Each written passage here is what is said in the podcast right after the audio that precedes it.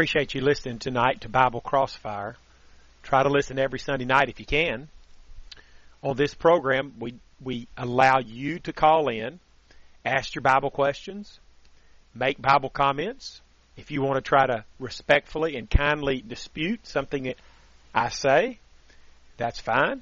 Uh, as we always say, though, the Bible will be the standard. It will decide the answer to any issue raised. Uh, Jesus said in John 17, 17, sanctify them through thy truth. Thy word is truth. So the word defines for us, God's word defines for us what the truth is. We're going to stick to that. We're not going to compromise. We're not going to say, I know that's what Jesus says, but what about this? What about that? Therefore, we're going to compromise what Jesus says. No, we're not going to do that. We're just going to go ahead and stick with Jesus and his apostles taught and let the chips fall where they may. I thought while we're waiting on our first call, we would talk about end times matters, in particular, this doctrine called premillennialism. Here's a description of premillennialism I found on the internet. Quote, premillennialists hold that the second coming of Christ and subsequent establishment of the millennial kingdom is to be preceded by the earthly activity of the Antichrist. Dispensational premillennialists hold that the nation of Israel will be saved and restored to a place of preeminence in the millennium. The basic idea of premillennialism is that when Jesus comes back the second time, he's going to set up a physical king, reign in Jerusalem. Israel, the physical nation of Israel, will be restored with Jesus as their king. A king like David, who helps them win battles in war, for example. That's what premillennialism usually means. It means the doctrine that when Jesus comes back, he's going to set up a physical kingdom in Jerusalem and reign there a, literal 1,000 years. A lot of this is based upon the fact, the false teaching that the Jews are still God's chosen people. Now, at one time, the Jews were God's chosen people. That was a promise to them made in Exodus 19 if they would obey His word. And we're about to read that verse in a minute. But the question is, was that promise that they would be His chosen people, was that made unconditionally or conditionally? Well, right there in Exodus 19 verse 5, when the agreement was made, God says, Now therefore, if, and that's a big little word, if, if you will obey my voice indeed and keep my covenant, then you shall be a peculiar treasure unto me above all people. And the Jews did. They would obey his voice and keep his covenant, and they became his chosen people, God's chosen nation, a peculiar treasure unto God above all people. But you see, that was conditional. That was conditioned upon if they would obey his voice and keep his covenant. If you have a Bible question or comment, give us a call at 877 655 6755. The lines are wide open right now. You can get in 877 655 6755. Deuteronomy 28, verse 58 and 63 read this way If thou wilt not observe to do all the words of this law that are written in this book, that thou mayest fear this glorious and fearful name, it shall come to pass that as the Lord rejoiced over you to do you good and to multiply you, so the Lord will rejoice over you to destroy you and bring you to naught. And ye shall be plucked from off the land whither thou goest to possess it. You remember in Genesis 12, 1 through 3, three promises made to Abraham, and they're repeated three or four times in the book of Abraham, in the book of Genesis. One promise was that God would make of Abraham a great nation. He would have descendants as the sand of the seashore, and he did. There was basically a million of them, I think, when they came out of Egyptian slavery 400 years later. The second promise was a land promise. He would, he promised them, quote, the promised land, what was called the land of Canaan. We think of it, that land as Israel today. And he gave them that land. They inherited that land. But he says here in Deuteronomy 28, if you fail to do what I teach you in my law, you shall be plucked off from the land. And that ended up happening.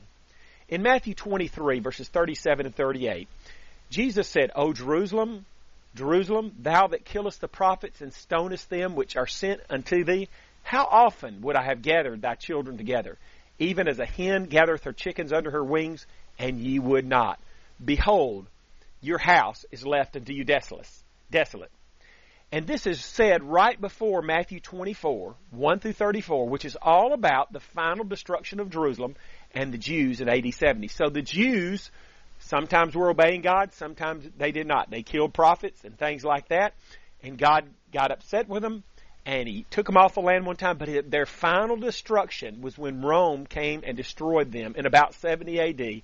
Final destruction of the Jews because they had crucified the Son of God. They were no longer God's chosen people anymore. Bible Crossfire, Drake from Florida. Go ahead with your Bible question or comment, please. Uh, yes, sir. Um, just regarding that that topic, um, what do you make of Romans 9, 10, and 11 chapters, uh, which there are numerous scriptures that talk about the Jews uh, being favored again, and that would fit into, as you said, the uh, premillennial idea. But yeah. it says if if their casting away has been riches for the wor- uh, in the world, how much more will their uh, return of favor. I'm paraphrasing it. I don't have my Bible. I'm on the road, but uh-huh. that. How, what would you make of those numerous scriptures in Romans nine, well, ten, and eleven? If you read Romans nine, ten, eleven, you'll see that what you're referring to is not talking about the Jews becoming His chosen people physically anymore. He's saying that the Jews can be saved just like anybody else if they're willing to obey the gospel. It doesn't merely matter whether you're Jew or Gentile anymore physically. Let me read Galatians 3 26 through the end of the chapter. It says, and thank you for your call, Drake. Are you listening? You still there? Yes, sir. It says, Thank you. For you're all the children of God by faith in Christ Jesus. For as many of you as have been baptized into Christ have put on Christ. There is neither Jew nor Greek, there is neither bond nor free, there is neither male nor female for ye all one in Christ Jesus, and if ye be Christ, then are ye Abraham's seed and heirs according to the promise. Here's what we learn in that passage. Verse 26, we become a child of God by faith. Verse 27, the way we become a child of God by faith is being, by being baptized into Christ. Therefore, it doesn't matter whether you're Jew or Gentile anymore, Jew or Greek, verse 28, bond or free, male or female. You're all one in Christ, and if you be Christ, meaning if you belong to Christ, if you become a child of God by faith by being baptized into Christ, then are you Abraham's seed, verse 29, and heirs according to the promise. So a person is uh, a child of God not because he's a descendant of Abraham or Joseph, Jacob anymore. It's because he's become a Christian. He's obeyed the gospel. So Romans 9, 10, 11 is just saying the Jews, who for the most part, as a great majority, did not believe in Christ, did not obey the gospel, they can change and become Christians too. They can be grafted in just like the Gentiles, but it's going to be spiritual. It's going to be, they're going to have to obey the gospel, become a Christian. It has nothing to do with them being physically favored anymore, becoming God's chosen people physically. Drake, does that answer your question? Well, that that is good, but it, it no, it doesn't totally answer my question. That that is, to, I agree with that in terms of if you have a spiritual relationship with Christ. I, I don't believe that Jews as a as a nation, as a as a group, can claim to have a special relationship. But it says in one of those verses that the promises and um, covenant of, of God are uh, irrevocable and um, mm-hmm. well, that's a fact. Right now, now hey, look, let me, if I can just explain one thing, sir. I okay. think what you're you might not be seeing is that, and this is in the idea, even though I don't like to use this term, the premillennial, but after the Christian church is raptured or gathered up, whatever term you wish to use, the Jews will be favored. It says that. There's numerous. I mean, you it, hey Drake, I'm gonna have to go into a new caller. I'm gonna have to go, but right now it looks like to me you're putting pieces of one verse with another verse. What I want you to do is send me an email and put those all together. Right now it's just sort of it looks like you're just making stuff up. Okay, so send me an email. No, sir. E- no. My email address is biblecrossfire at email.com.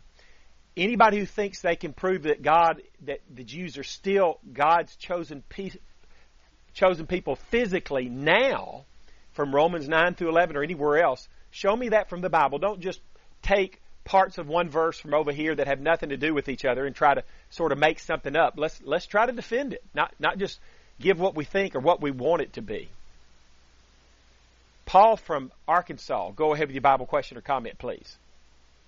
Yes, sir. It's interesting. Uh, uh, I just finished talking to a, uh, a mentor of mine uh, in my church, uh, and um, we were. I was trying to explain to him or share with him uh, uh, this uh, sermon I just heard about uh, the prophecy of uh, the Antichrist and how the Pope now wants a one world and blah blah blah.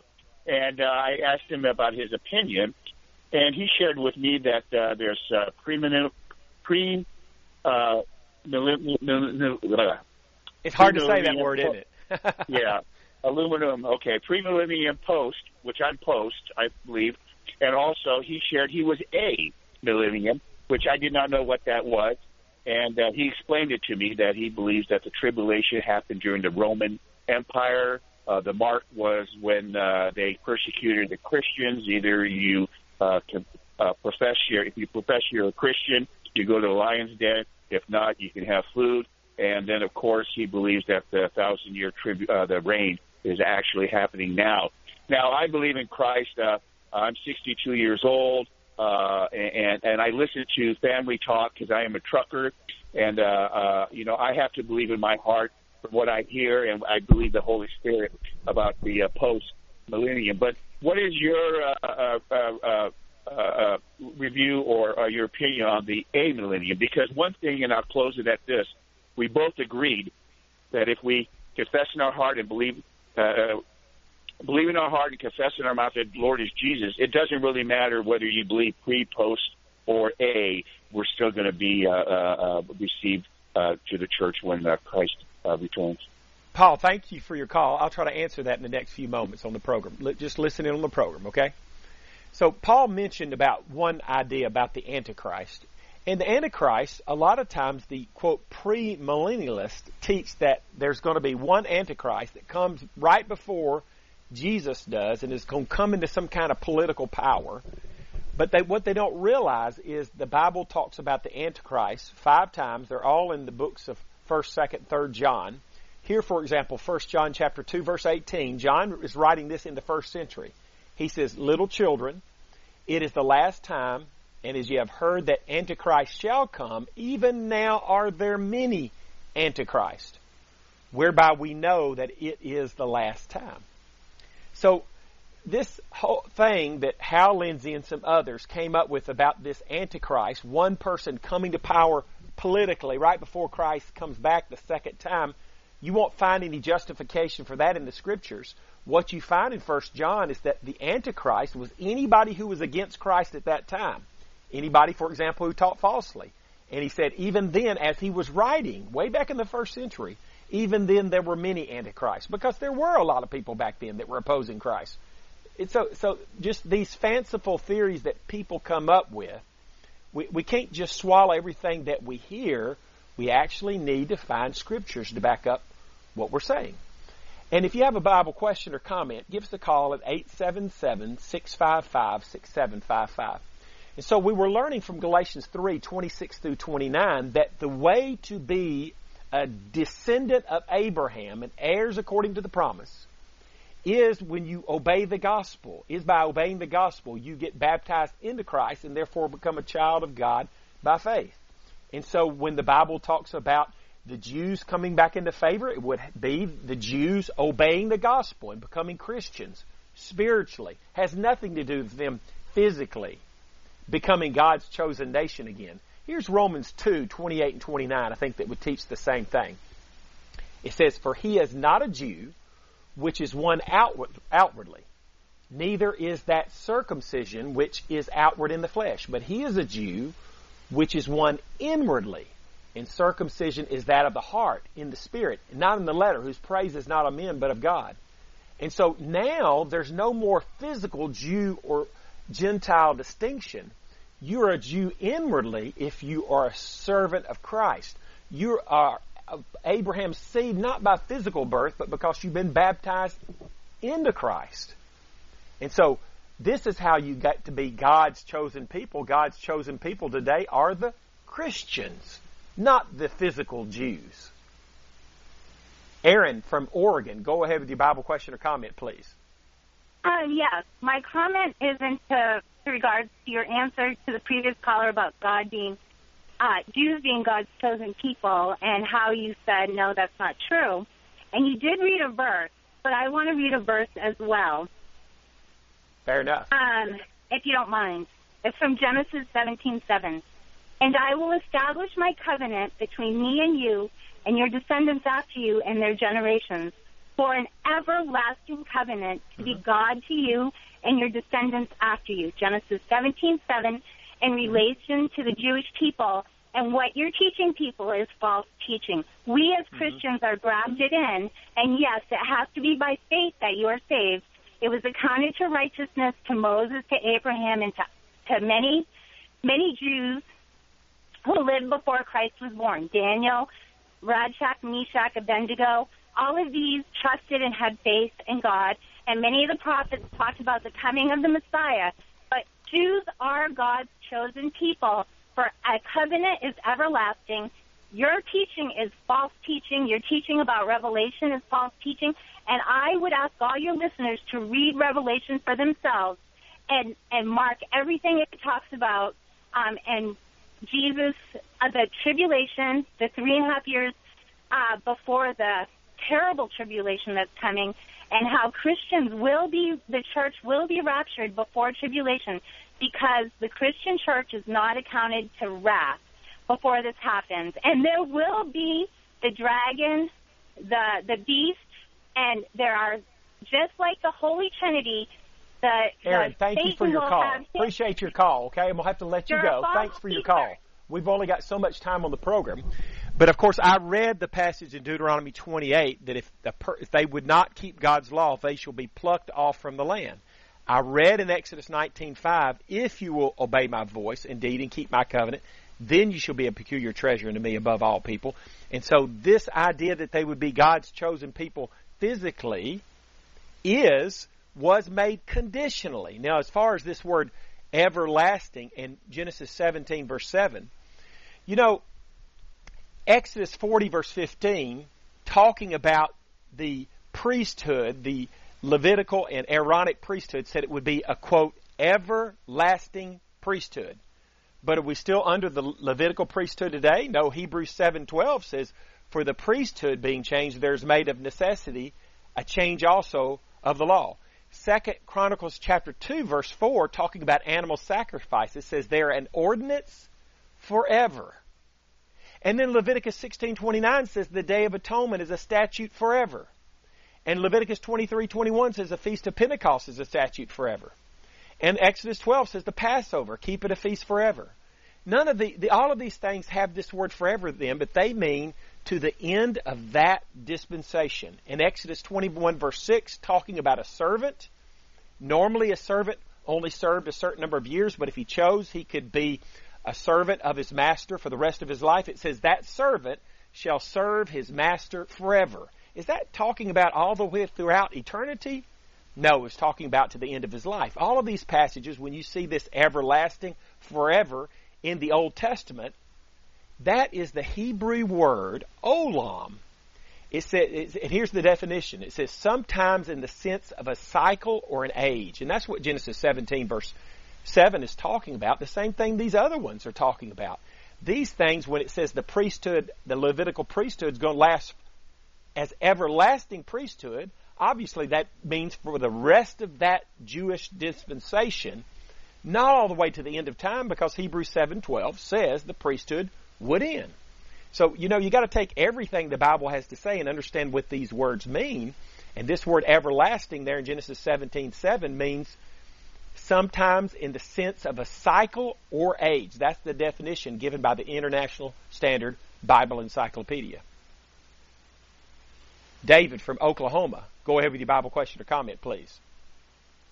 First, I'd like to make a comment, and then I have a question. First, my uh, comment is on the lady who just called earlier. If uh, she feels you're such a false teacher and, and so on and so forth, then I suggest she change the dial and set out before she comes to the conclusion of calling you a false teacher. My question is on the subject of suicide. Uh, a, we I know that our body is a temple, and the Lord uh, commands us to take care of our temple, to keep it into the uh, uh, as as we are an image of of our Creator, we are to keep our body in that image. Uh, so, with that being said, if you commit suicide, is that considered a sin? And number two, with a person who is, say, an alcoholic, a drug addict, a smoker, whatever their vice may be in life, and it costs them their life, is that considered a slow suicide? You know, the reason I would say suicide is a sin, I, I, I'm not so sure. I, I mean, you have a point about taking care of your body, but the thing, the reason I would have called it a sin is for because of passages like Revelation 21 verse 8. It says, "But the fearful and unbelieving and the abominable and murderers and the sexually immoral and sorcerers and idolaters and all liars shall have their part in the lake which burneth with fire and brimstone, which is the second death." Suicide is rightly called, David, self-murder. So when a person commits Right. suicide, he's committing murder, and this says murderers will have the part in the lake which burneth with fire fire and brimstone. So it's a sin. People are going to be lost because of it. Now, a drunkard, I don't know that I would call that slow suicide, but you know the Bible teaches that drunkards shall not inherit the kingdom of God. First Corinthians chapter six, verse nineteen and twenty. And so, being a drunkard, that will cause you to be lost on its own merits. You see what I'm saying, David? Yes, sir. Oh, yes, sir. I do. Okay, so so then let me ask you this question. Um, then we know that the people who are, um, how can I say, less fortunate in the capability of thought, action, uh, that are of a, a mental disability, and let's say that they take their life, or someone who is very depressed that has a very bad chemical imbalance, does that fall under the same, uh, so to say, jurisdiction of what you just, you know, what we just explained here, or is that of a mercy of our Lord and Savior, knowing that this person is having shortcomings, because you know our Creator knows this from before we were born till the day we die. So He knows in that time frame that this is going, uh, we are going to take our own life.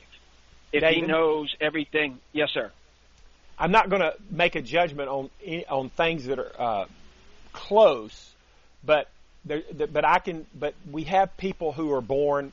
The old word was retarded, mentally incapable. Yes, sir. Okay, Yes, they're sir. not responsible before God. Okay, but Yes, sir, just because somebody is depressed or something like that doesn't mean they're not responsible before God. Okay. Okay. Okay, so so I can't comment on any particular one person because I'm not God's going to be the judge. But God, we're all going to have to face the Lord in judgment. Second Corinthians five verse ten says we're going to all appear before the judgment seat of Christ. We're going to be judged based upon the things done in our body while we're alive, whether they're good or bad. God, we're going to be judged. Second Corinthians five verse ten. All of us are going to be judged. Now, some who are uh, mentally retarded, for example, they're not responsible. But just because a person has a problem, like I said, doesn't mean they're not responsible. And so they will be held- accountable for getting drunk, committing suicide, whatever. David, I'm going to have to let you go. I got to get off the air, okay? Thank you for your call. Thank you, sir. Uh huh. Have a good evening. I mentioned my email address, BibleCrossfire at email.com. At email.com. Send me that if you think you can prove that the Jews are still God's chosen people physically. I'm interested in the verses. Send me that. If you have a question for a program coming up, send me that by email. You want to have this question talked about on our program. Send me an email, BibleCrossfire at email.com. If you want a uh, one hour free phone Bible study. I want you to call or text me on my cell phone. If you want a phone Bible study, sometime when it's convenient for you, call or text me at 256 682 9753. 256 682 9753.